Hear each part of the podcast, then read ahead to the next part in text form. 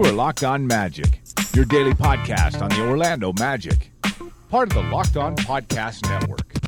Your team every day. And you are indeed locked on magic. Today is August 31st, 2018. My name is Philip Rossman-Reich. I'm the expert and site editor over at OrlandoMagicDaily.com. You can, of course, follow me on Twitter at PhilipRR underscore OMD. Before I get to anything else, I made a an egregious error yesterday that I need to correct right now. I did not mention or wish good luck or do anything to recognize the attacking national champions, UCF Knights, and their opener on Thursday. So here I am, leading off today's show to make up for this, to congratulate the attacking the attacking champion UCF Knights on their big win over UConn to start their season, uh, scoring more than 50 points, holding UConn to 17 points, and looking very, very impressive. McKenzie Milton with five touchdowns on the day, did not skip a beat. Your attacking national champions are 1 0 on the season. And now we can move on as they get set for South Carolina State next Saturday. By the way, my Northwestern Wildcats are also 1 0 as uh, they have the longest Power 5 winning streak in the nation. See what I did there?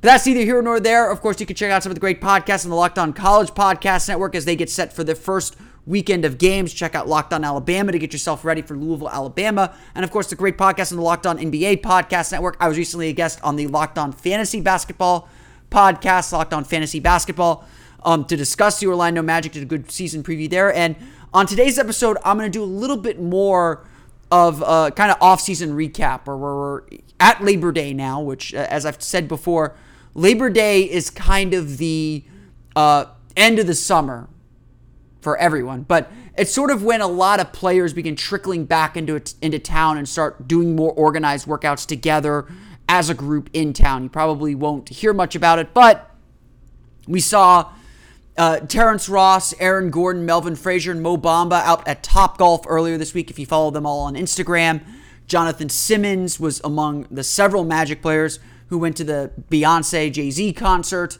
a few nights ago as well. So many of the Magic players are back in town. Evan Fournier is still in France uh, with the uh, doing his basketball camp, but he should be heading back into town soon. So you'll start to see Magic players uh, back in town. You'll they'll probably be working out together. They'll probably be playing pickup together as they prepare for the season. As we are now in real crunch time, September.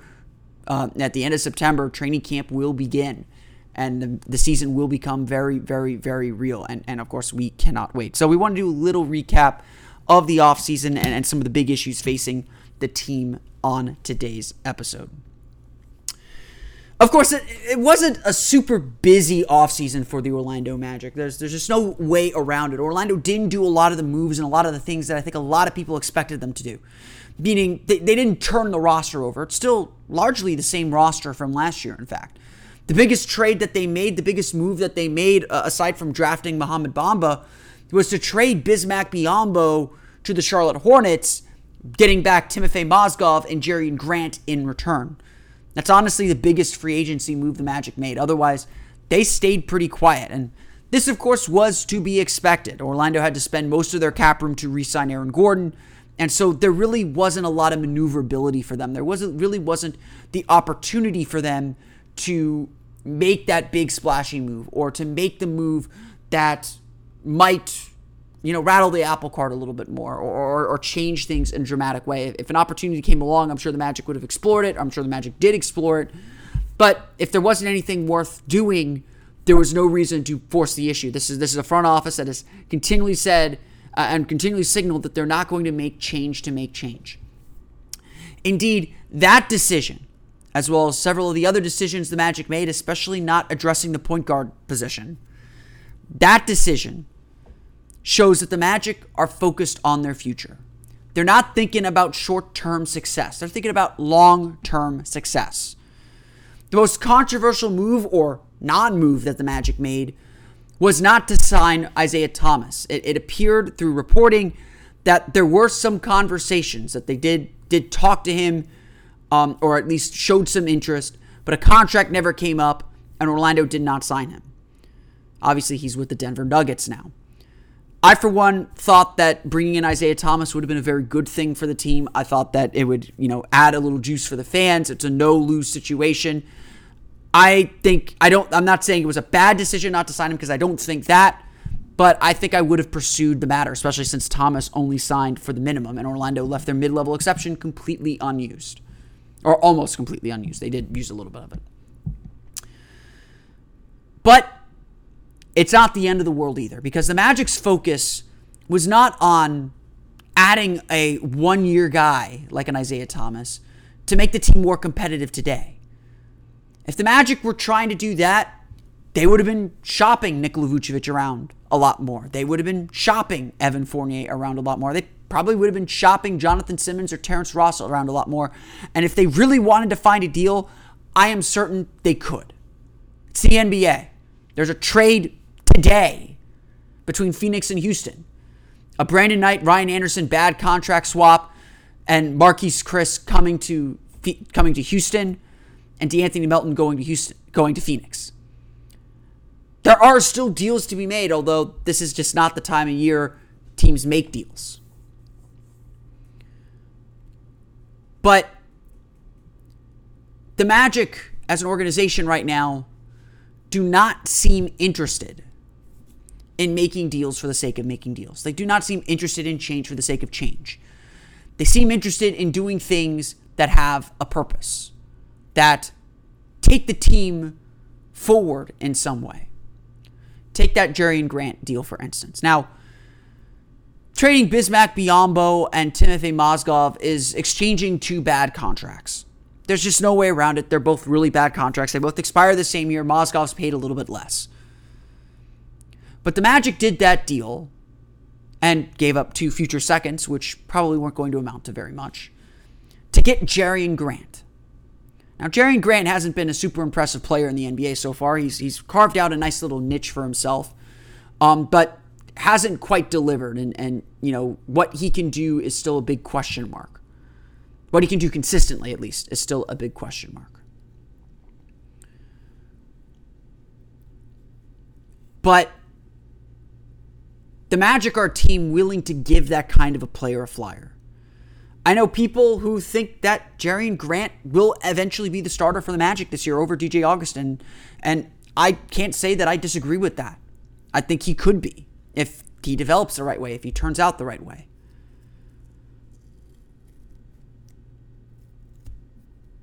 But it's all a big unknown. And it's a low risk move because Jerian Grant's a free agent if it doesn't work out. The Magic, I thought, might go after some more long term money because they're not ready to play free agency yet. But again, a deal never materialized. They, they didn't do the Luol Deng thing or, or anything like that. And so the Magic in every move that they made had a focus, it seemed, on players they could develop and fit their timeline, and players who weren't going to hurt them, their overall outlook for the long term future. Even if it meant taking a little bit of a short term hit.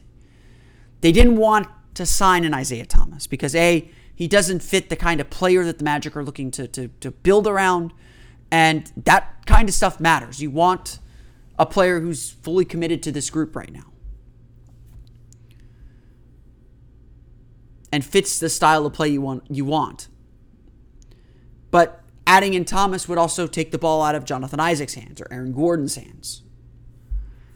And maybe those are the players that really matter to you and their development really matters to you. Because you already have guys like Evan Fournier and Nikola Vucevic who also will need the ball.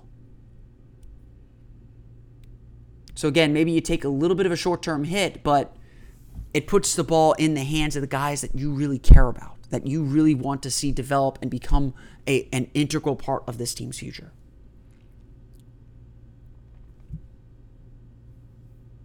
And so the Magic's free agency plan, the Magic's offseason strategy was one to, first off, maintain some financial flexibility, to slowly get yourself out of the kind of cap hole that you're in. Orlando's slowly getting there. Next summer, They'll have a little bit more cap room, but not a whole lot more. Summer after that, maybe that's the summer they, they attack And so you hope that you're slowly building and progressing to have a team that's attractive to free agents.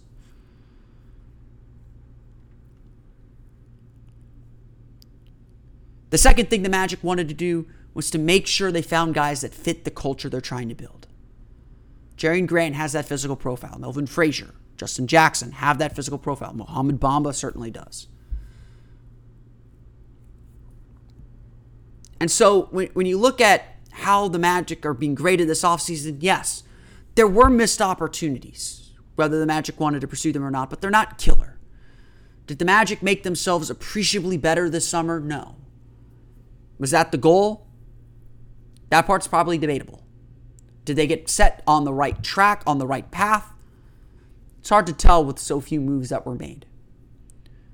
But the Magic had a strategy, they had a thought, they had an idea of what they wanted to get done this summer, and they stuck to it, even if it meant sitting out. Of course, sitting out free agency and sitting out um, those opportunities to add new players puts added pressure now on the next group. It puts added pressure on the guys that are already here, trying to find their fit in this new magic landscape. This is, of course, year two of the Jeff Weltman experiment. And while the first year he said we're looking to evaluate and, and didn't was very wishy-washy about players on the roster, now he knows who they are. Now he knows how they fit and what he wants to do with them, or perhaps has a better idea of what he wants to do with them. And so that now puts the pressure back on the players to prove their worth and prove that they fit. Everyone in Orlando is excited about the potential big lineup Bamba, Isaac, Gordon, the, the victorious BIG. Those three players are the future of this team. They're A, the youngest guys, B, the high draft picks. They obviously invested money in Gordon, Isaac, and Bamba, the last two picks. Those are the guys that the Magic, again, are going to be really focused on developing, especially Isaac and Bamba, to be perfectly honest. So, where does that leave Evan Fournier and Nikola Vucevic? With Vucevic, with Bamba now in the fold, it feels like the inevitable is going to happen sooner than later. In an article in the Athletic, Michael Scotto wrote wrote about Bom, wrote writing about Bamba said it seems pretty clear, and and I think people around the league expect that the Magic will aggressively shop Vucevic once the season starts and, and closer to the deadline. That his days in Orlando are numbered. It seems like a harsh way to put it because Vucevic has put in six solid individual years at least in Orlando. But everyone also recognizes that he's not the answer at center. And with Mohamed Bamba waiting in the wings, whenever he is ready to start, the Magic are going to make the move probably to start him. Now, I think they're still going to bring him along slowly. I don't think that it's going to be a rush job to get Bamba into the starting lineup. But Orlando's also not going to wait or when, when Bamba's ready, when if Bamba's the best option, he's going to start. He's too important to this franchise not to do that. And so Vucevic has to again fend off another suit, another person trying to take his center spot, and he may just run out of time.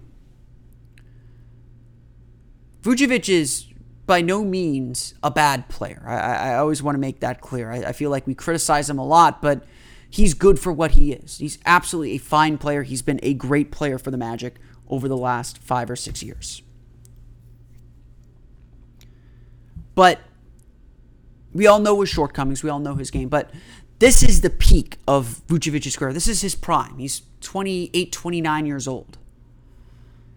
He's coming off a fantastic season where he added a three point shot to his game, where he had the highest assist rate of his career, where you know his scoring average was back up to a comfortable number, and he averaged nearly a double double. None of that's going to go away anytime soon. But the question